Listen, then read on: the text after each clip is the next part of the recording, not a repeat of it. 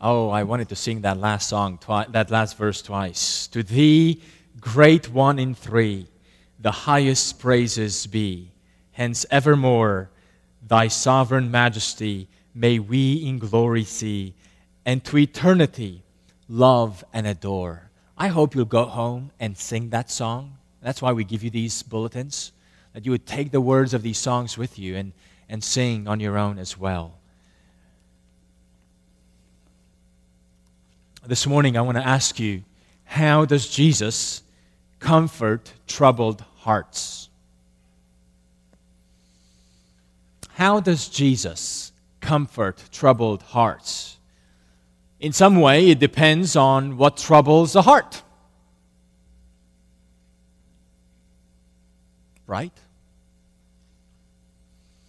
Now, last week we have looked at John chapter 13, and Jesus told his disciples that he's going away, and where he's going, he cannot, they cannot come, at least not for now.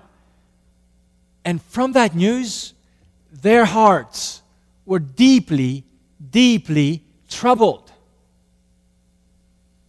So, how does he, Jesus, comfort their hearts in the aftermath of the news of his departure? In a nutshell, in a nutshell, the answer is Jesus introduces them to the three persons of the Trinity and how these persons of the Trinity relate to each other and how they are supposed to assist the disciples in their own journey.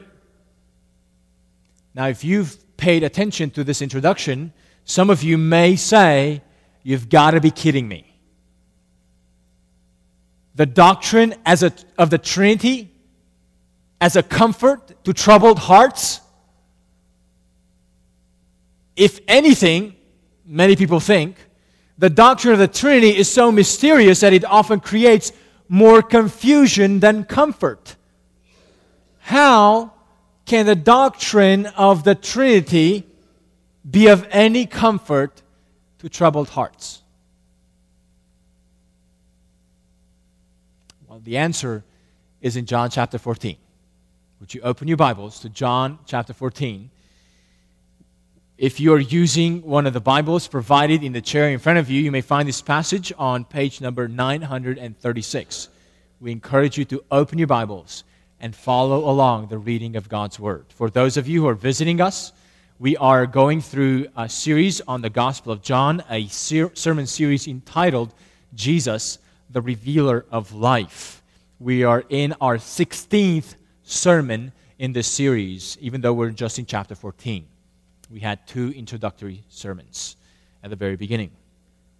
Well, let's read together, or let's listen together to the reading of God's Word as it is described to us in John chapter 14. Do not let your hearts be troubled. Trust in God and trust in me. In my Father's house are many rooms. If it were not so, I would have told you, I'm going there to prepare a place for you. And if I go and prepare a place for you, I will come back and take you to be with me, that you also may be where I am. You know the way to the place where I'm going. Thomas said to him, Lord, we don't know where you're going, so how can we know the way? Jesus answered, I am the way and the truth and the life. No one comes to the Father except through me. If you really knew me, you would know my Father as well. From now on, you do know him and have seen him. Philip said, Lord, show us the Father, and that will be enough for us. Jesus answered, don't you know me, Philip? Even after I have been among you for such a long time? Anyone who has seen me has seen the Father. How can you say, Show us the Father? Don't you believe that I am in the Father and the Father is in me? The words I say to you are not just my own Rather, it is the Father living in me who is doing his work. Believe me when I say that I am in the Father and the Father is in me. Or at least believe on the evidence of the miracles themselves. I tell you the truth anyone who has faith in me will do what I have been doing. He will do even greater things than these because I am going to the Father. And I will do whatever you ask in my name so that the Son may bring glory to the Father. You may ask me for anything in my name, and I will do it. If you loved me, you, would, you will obey what I command. And I will ask the Father, and he will give you another counselor to be with you forever the Spirit of truth. The world cannot accept him because it neither sees him nor knows him. But you know him, for he lives in you and will be in you. I will not leave you as orphans. I will come to you. Before long, the world will not see me anymore, but you will see me.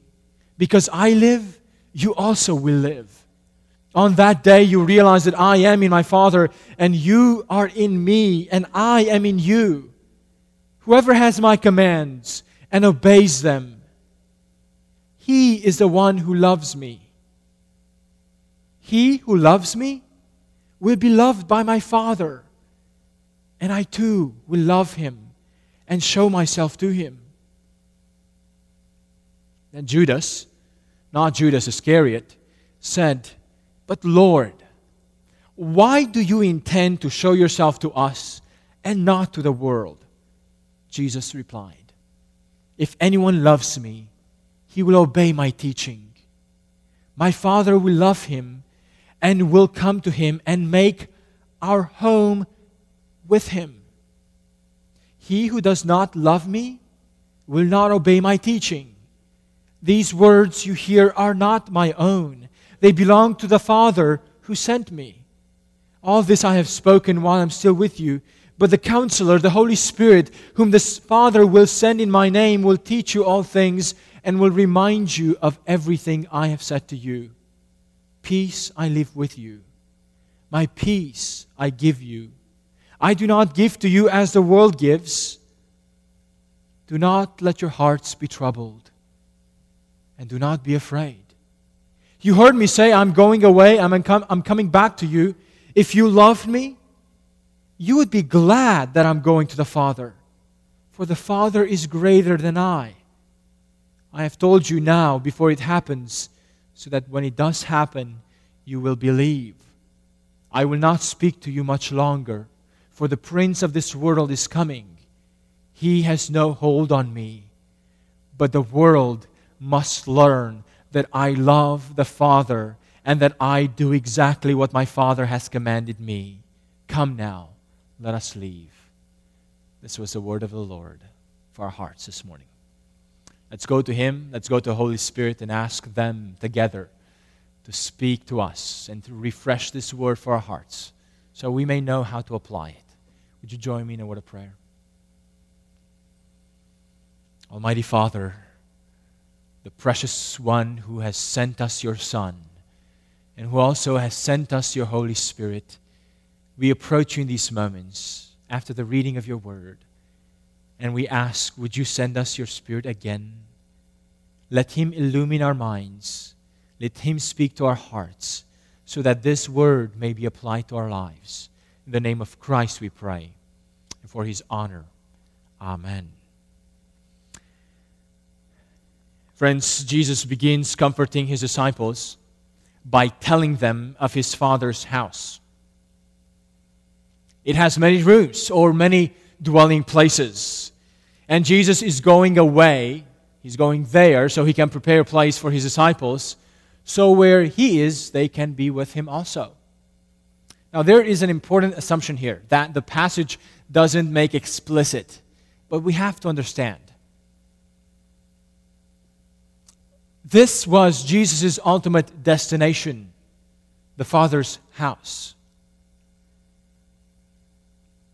That was his true home. That's where Jesus belongs for all eternity.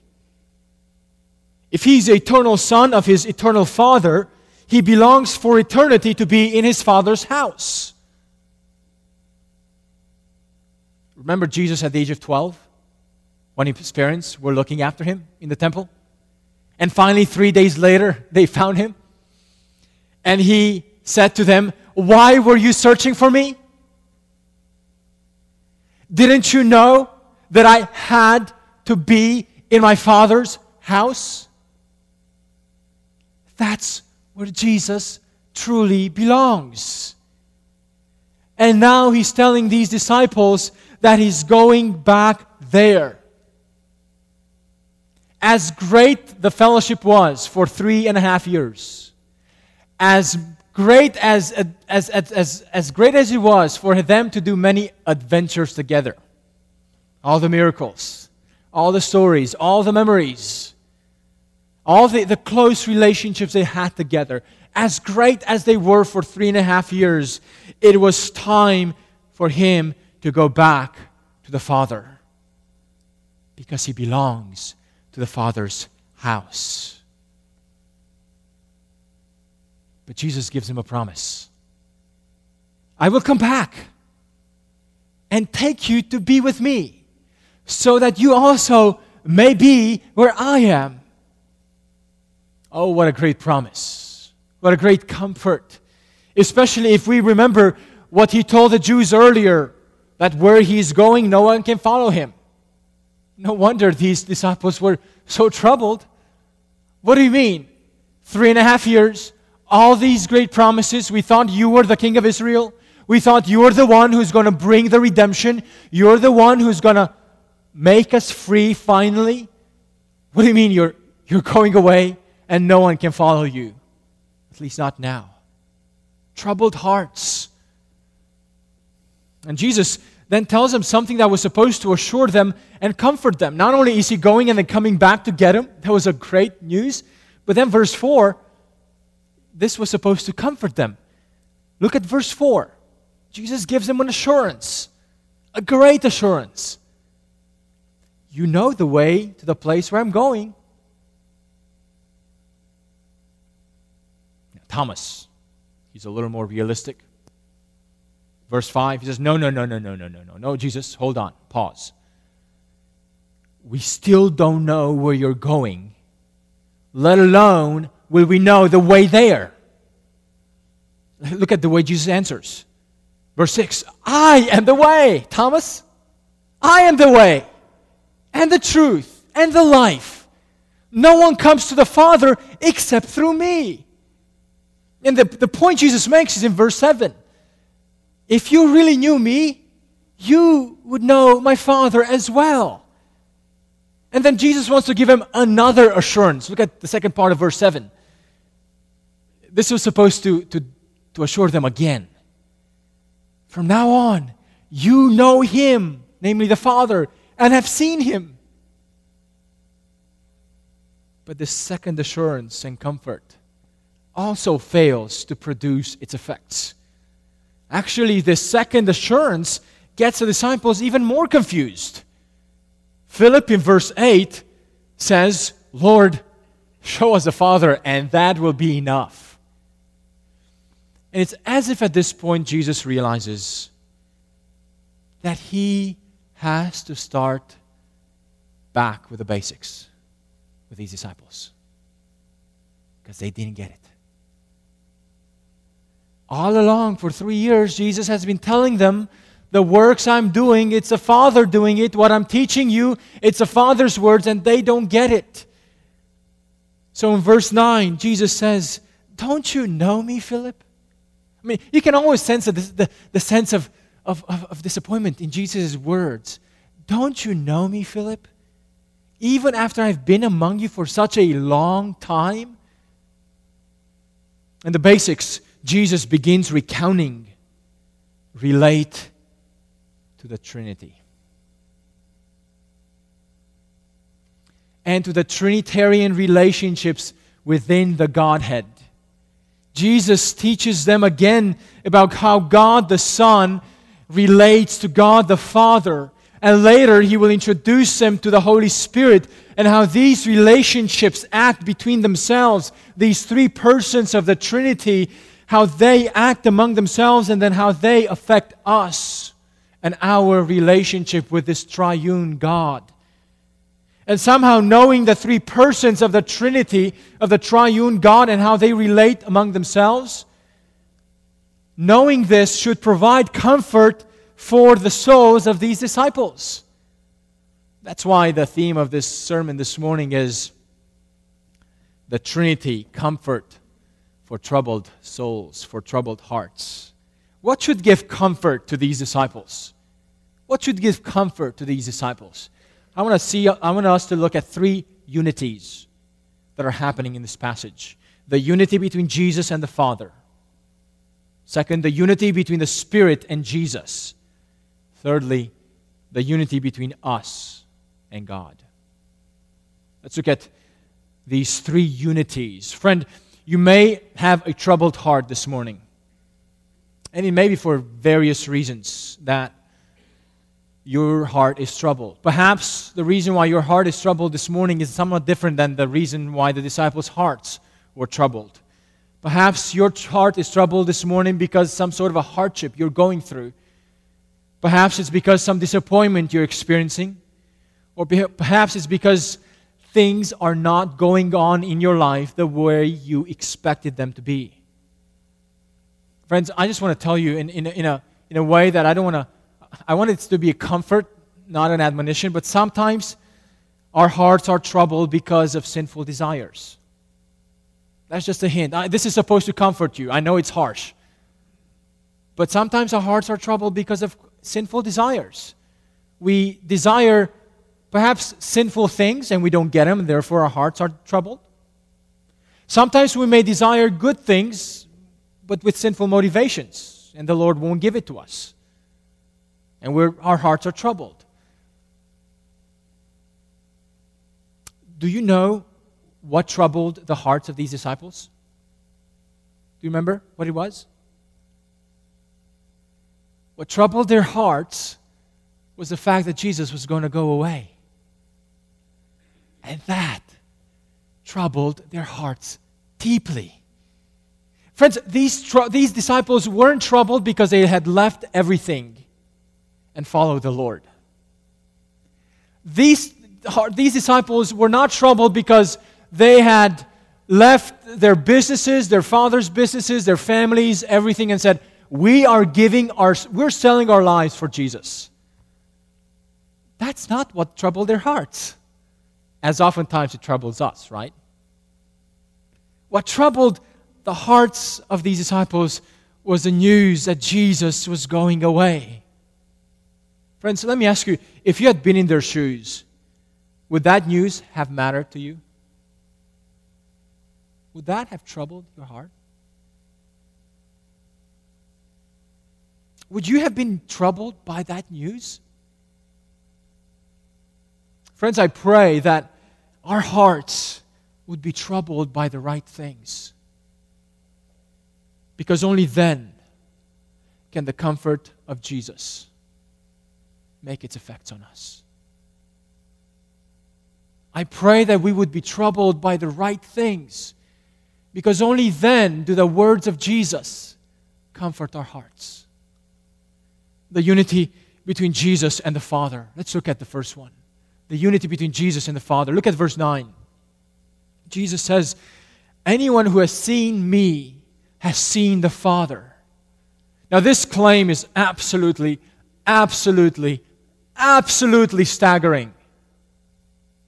No human being on the face of this planet ever, ever has claimed these words. No religious figure of any other religious system has ever claimed something so staggering as this. To see Him is to see God. Yet this is what Jesus claimed because Jesus is equal to God.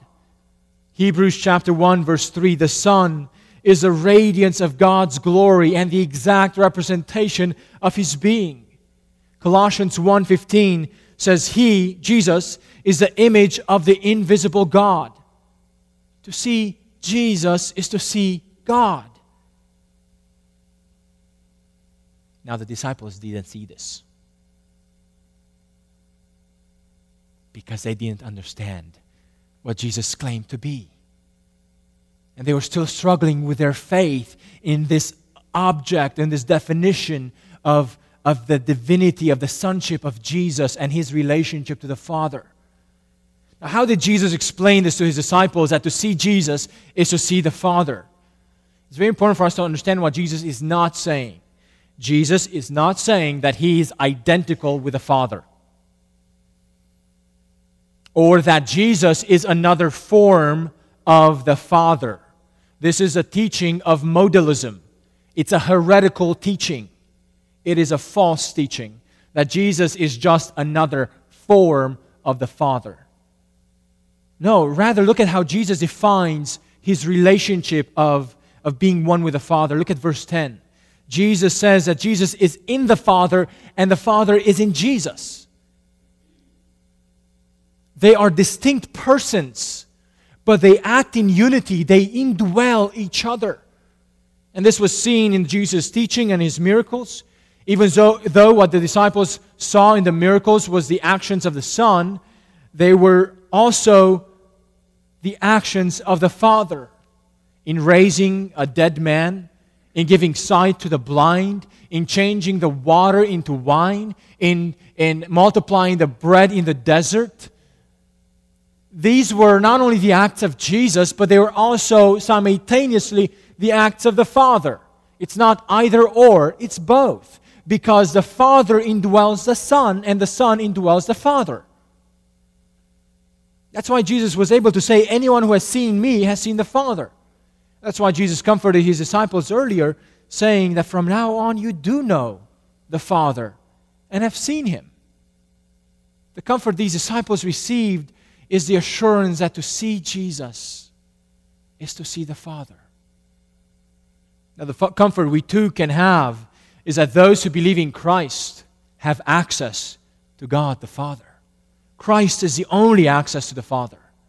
Because Christ is the ultimate truth about what the Father is like, and Christ is the only one who gives us the life from the Father. Friend, if you're not a Christian this morning, this is why Christ is so important for us Christians. By the way, this is why this is why we take the name from Christ. Christians. This is the reason. There's no other way to God the Father. Christ is the only way we have to God. There is no other way. We can't be good enough on our own. We can't approach God hoping that somehow God will just give us the, the, the, the pass so that we'll pass by Him. He'll just be merciful to us on that day. No, He will not. The only way we get to Him and we pass through Him into His ex- presence, et- eternal experience, is through Christ through what he has done for us to take the penalty of our sins so that we could be made free, so that we could know God, so that we could have the life of God. All of this is done for us only through Christ. Friend, do you know Jesus? If you're not a Christian this morning, do you know him? Have you heard about him? Do you know him personally? I pray that if you have not done so today, you would turn to him and if this is your desire, I would love to talk to you at the end of the service. Please come and talk to me. I'd like to make sure that you know that the only way to God is through Jesus, and you know this Jesus. Now, Jesus draws out the practical implications for, of the truth that Jesus and, Jesus and the Father are, are a unity, distinct but one. Here's a practical application for us also. Verse 10. I tell you the truth, anyone who has faith in me will do what I have been doing. I will do even greater things. He will do even greater things than these because I am going to the Father. Now, believing this truth about Jesus and the Father will enable his disciples now to continue the work Jesus has done. Even though Jesus goes to the Father, his disciples will be able to continue this work. That's a comfort. Now, a few words about the promise of doing greater things than these. Some think that Jesus is talking about doing more spectacular miracles that his disciples will do even after Jesus' departure. But this is not true. Greater things than these does not refer to more spectacular things. Otherwise, um, it's pretty hard to think of anyone doing more spectacular things than raising a dead man after being dead for four days. So, more spectacular things is not referring to the, or more greater things is not referring to more spectacular miracles. So, what is it referring to? In John, Jesus always talked about his departure to the Father as a departure of the cross. Once that has taken place, Jesus will draw all men to himself. He said in, ch- in chapter 3 When the Son of Man is lifted up, I will draw all men to myself. His disciples will, were going to be given a worldwide mandate. Jesus' ministry was very local. The disciples were the ones who were to take it to the ends of the earth. This is the greater things that his followers will do. But how will these greater things be done? Verse 12 or 13 tells us it's through prayer. Look at verse 13 and I will do whatever you ask in my name. These greater things will still be done by Jesus, but now through his disciples, through his followers, as they pray. As they pray for those greater things. Now, listen to the reason why Jesus will answer our prayers. And those of you who want an extra reason why you need to think about praying and how you pray, listen to this reason, verse 13b.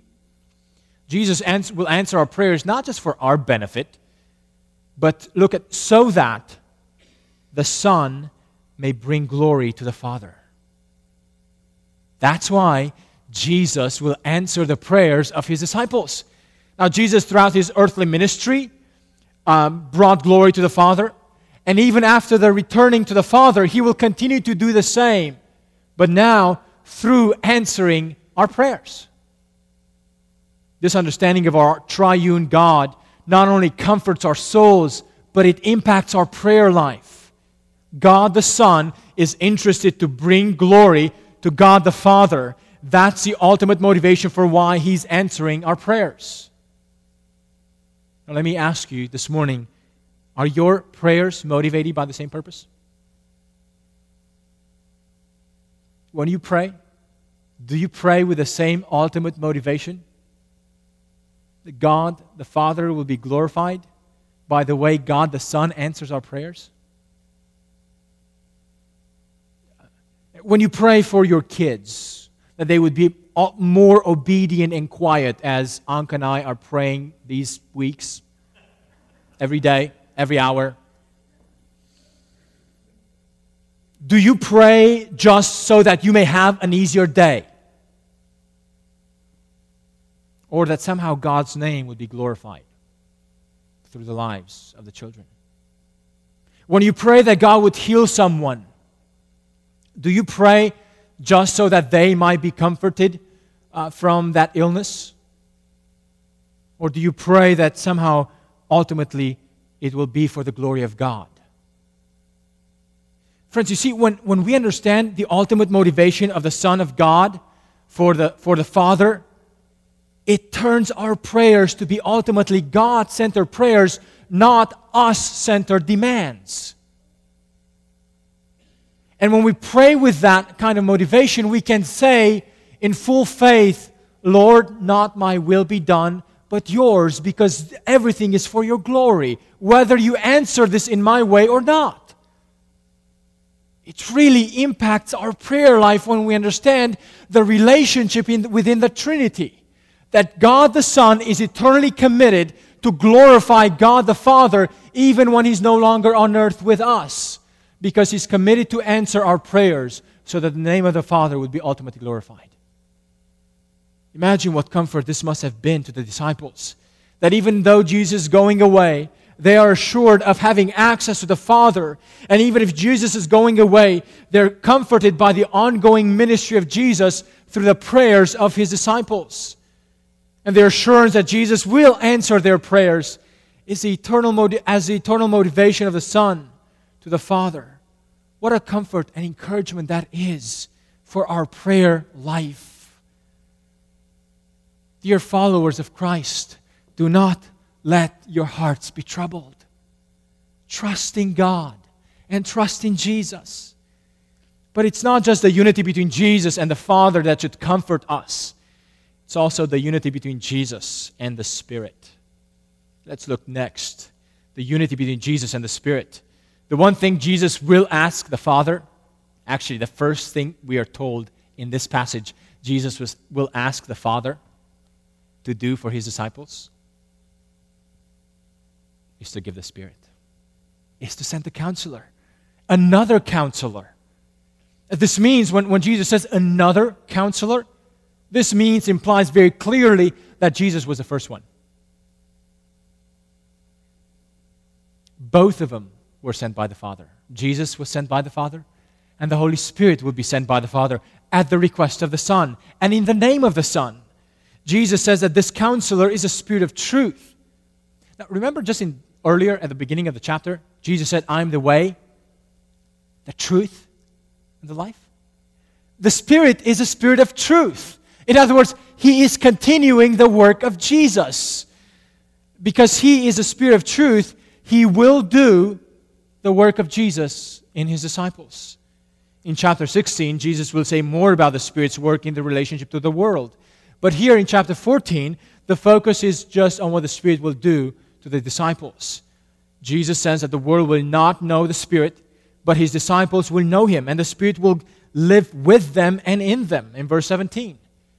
In other words, what will distinguish these disciples from the rest of the world is that they will have in them the third person of the Trinity.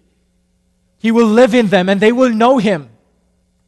Remember, Jesus gave these assurances You know the way, you know where I'm going, and said, No, we don't. And Jesus said, You know the Father, and said, No, we don't. And now Jesus gives another assurance says, You will know the Holy Spirit. And this time it will stick. Because that's what the Holy Spirit does. He makes, uh, He brings to us the, the Trinity. He brings the Father to us. He brings the Son to us.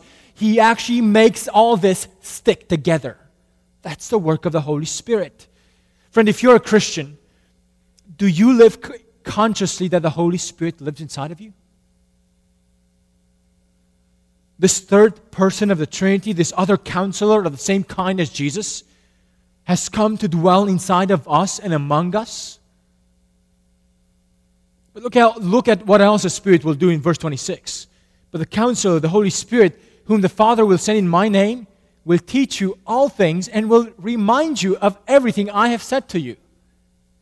This is incredible comfort for these disciples who feel like Jesus is, is leaving them. He says, Okay, but I'm sending you someone who will not only continue to teach you the full truth, but he'll remind you of everything I said to you.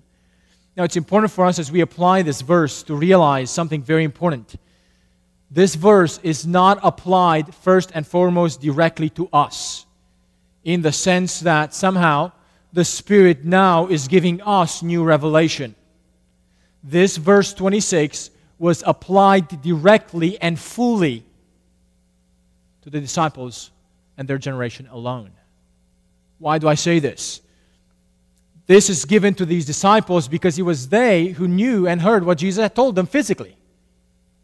It was they who needed to be reminded of everything that Jesus told them physically. And whatever the Spirit will give to them, which they will continue to teach their followers and eventually be inscripturated, that will have authority for everybody else. And that refers to the canon of Scripture, the writings of the Scriptures. The, the canon of Scripture was complete, it was written at least, was written within the first generation of the eyewitness of Jesus. This means for us that this verse applies to us only indirectly in the sense that now we can have confidence that whatever those disciples remembered and wrote and taught has the same authority that Jesus had himself. So when you hear people today say, I don't believe the Bible is, is God's word, it was written by men. Well, yes, it was written by men. But it was written by men who, was, who were assisted and indwelled by the Holy Spirit, so whatever they teach and write had the same authority as if God Himself was among us. So the application of verse 26 is for us to bolster our confidence in the truthfulness of these words, of the scriptures. That's why we don't look to the Spirit today to give us new revelation. We don't look at other documents of, script, of, of, of revelation outside of Scripture to take our guide for what we do as Christians. That's why, let me say this experience. Um, I hear sometimes people say, Well, I sense the Spirit led me to do this. Or people would come to my office and say, I'm thinking about doing this. And as I listen to what they want to do, it's clearly not in Scripture. I mean, it's against Scripture. But they would say, But I prayed about it. And I sense a Spirit is leading me to do this. And my, almost all the time, my, my first answer is after that kind of explanation is, Would you tell me where in Scripture is that coming from? What exactly in Scripture gives you grounds to think that you could do this? See, even us Christians, sometimes we think that the Holy Spirit guides us and gives us some sort of truth or, or illumination apart from this book or independent of this book. The Holy Spirit today for us brings this book and makes it real to our lives because He's the one who inspired it. And that's why verse 26, in some way, is applied directly only to the disciples to inspire and affirm that what they were to write and continue to teach was the truth of God. And then it applies to us only indirectly that we can trust those writings, and that and that alone is the, the, the guidance that we have in terms of and the revelation of God that we have of the written scriptures. Does that make sense? Do you understand how that works out? The unity between Jesus and the Spirit gives comfort to us because now the Holy Spirit gives us confidence that this book is worthy to be followed in its entirety. And every decision we make in life, we want to examine it according to these scriptures because the Holy Spirit has been the one guiding the disciples and assuring them of the continued teaching of Christ and God the Father. So, what does this mean for us? Some more things that it means for us, some more comfort that it means for us. It's not only the unity between Jesus and the Spirit, it also means that we have a confidence that now this Godhead, this unity of, of the three persons, they're not just out there. Through the Holy Spirit, they're in here. The third unity is a unity between God and us, between us and God. It's interesting to notice that it's after Jesus introduces Spirit's work. He says in verse 20, On that day you will realize that I am in my Father, and you are in me, and I am in you. Jesus was in his Father, but now through the Spirit, in some way, Jesus also is in us, and we in Jesus. This is a real deal. We may not have a fuzzy, it's not about just having a fuzzy feeling or some sort of miraculous experience. Actually, the text tells us that what characterizes our unity with Jesus, what characterizes our unity with Jesus,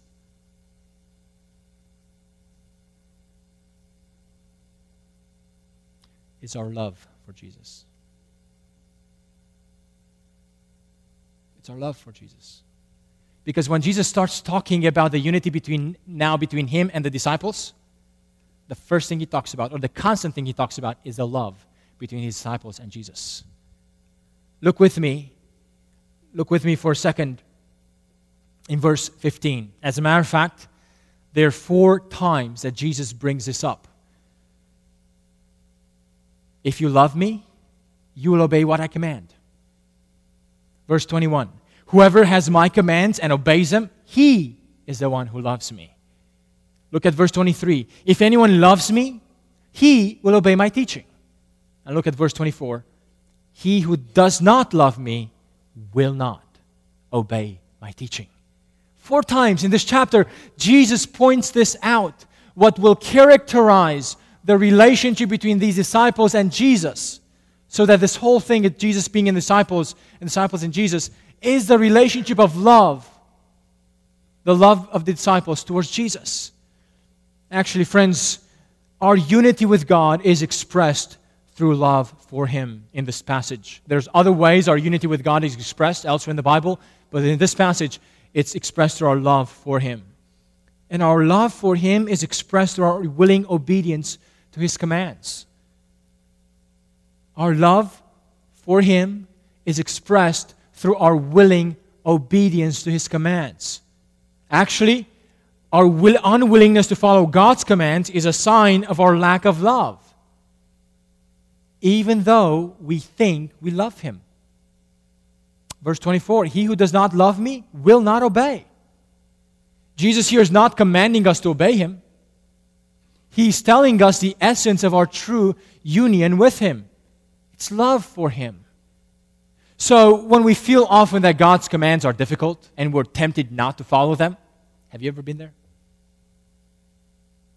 When, we're, when we feel like God's commands are difficult and we're tempted not to follow them, we should remember that the motivation to obey God's commands is because we love Him.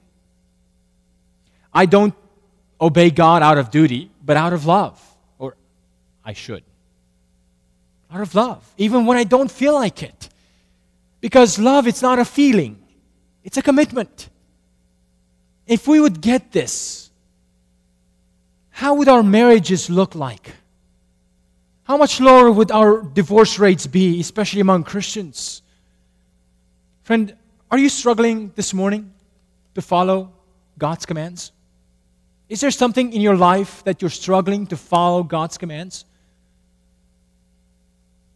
Are there decisions in your life where you know God is not honored by your actions? It's not the best thing to do, but you have a hard time making that turn. Here's something to consider. Don't think it's just a duty to follow God, it's an act of love. Your difficulty is not just a duty difficulty, it's a love difficulty. There are often two loves inside of us at war in our hearts love for God and love for self, self love. And when these are in conflict, it's so easy to rationalize these and mix them together, saying that what's best for me must be God's will. So that we think means to love God because we're following God's will, because we're following what's best for us, because God's will is what's best for us. That's how the rationalization takes place. But, friends, realize that when we struggle to follow God's commands, when we know that it, it may not be right, it's not right, remember, it's love of God. That's what characterizes our unity with God. But look at how Jesus concludes this chapter. Verse 28 You heard me say, I'm going away and I'm coming back to you. If you loved me, you would be glad that I'm going to the Father, for the Father is greater than I. If these disciples loved Jesus, they would be glad for him that he's going back to his Father. That's where he belongs. And he's going back to the one who's greater than Jesus. This does not mean that Jesus is inferior to God or less of a God. This was the, the heresy developed in the fourth century by Arius. In what sense is the Father greater than Jesus? Yet Jesus is not less inferior than the Father. It's not in essence or might or even eternality, because in these categories, they are equal. And yet, the Father is greater than Jesus in the sense that the Father is the one who gives the commands. And the Father and the Son executes. The Son never gives commands. Never. So even though each of the persons of the Trinity are equal in essence and power, there is a distinction, there is a hierarchy in their roles. It was God the Father who put together the plan of redemption, and it was God the Son who executed it, and it was God the Holy Spirit who applies it to our hearts. So, because God the Father is greater than Jesus, it is better for Jesus to go back to his Father. They belong together. Yes, the departure of Jesus is less comforting for these disciples, but if they loved Jesus, they would want what's best for him. And the last two verses of this chapter talk again about Jesus' departure. The prince of this world is coming. He has no hold on me. So the question is, and why die on the cross? Because Jesus says, But the world must learn that I love the Father. And I do exactly what my Father commanded me or has commanded me. There are two final applications of this point. Jesus' motivation to die for us was indeed because he loved us. But this verse tells us that below that love, there was a deeper love. It was the Son's love for the Father that motivated Jesus to die for us. This is how the triune God acts within himself. The reason why the plan of redemption was able to be executed in the first place was because God the Son loves God the Father. And yes, God the Father gave his Son because he loves us, but God the Son gave himself for us because he loved his Father. This means that the gospel is not man centered, but it is God centered. The ultimate reason, motivation why Jesus died for us was because of the relationships within the Trinity between the Son and the Father.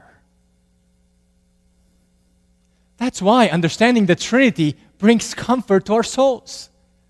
Because when we understand that Jesus did all this for us, not just because he loved us, it's because of a deeper love he had with his Father for all eternity. Friends, our redemption is grounded in how the persons of the Trinity relate to one another. But a second application, even for the Son of God, his love for his Father is not just a fuzzy feeling, it's not just a spiritual reality. The love of the Son for his Father was expressed by the fact that the Son does exactly what his Father commanded him. And the command was to go and die for us. When we think of the cross, we're often encouraged to meditate on how much Jesus loved us. But this text tells us that when we think about the cross, we should also meditate on how much Jesus loved his Father. And this gives us a greater motivation for understand why our love for Jesus is expressed by doing his commands. It's not just because Jesus said so. It's because Jesus did so to his Father. That puts the command and the relationship between loving God and following him and following his commandments we understand that that is grounded in the Trinity Himself. Friends, the unity between us and God should be informed and, de- and defined and modeled by the unity between the persons of the Trinity. Specifically for us, this unity with God is expressed by our love for God, which in turn is displayed by our commitment and obedience to Him. Do not let your hearts be troubled. Trust in God and trust in me, said Jesus. He has given us the promise of the Holy Spirit, who now unites us with God in a way that makes our love for Him real, expressed in real actions, real decisions in our daily lives, so that we now would love Jesus. We would love the Father and the Son and the Holy Spirit with a love that is willing to sacrifice for Him. But that love, dear friends, is not just the love to Jesus, it's also the love towards one another because Jesus says, As I have loved you, you must love one another. When we understand the Trinity, we understand how we are supposed to love one another as well. And that's the glory and the wisdom of the church with which God chose to display it through our relationships week in, week out, as we gather and as we live together. So it's not just me and Jesus, it's us and the Trinity. May God be praised. Let's pray.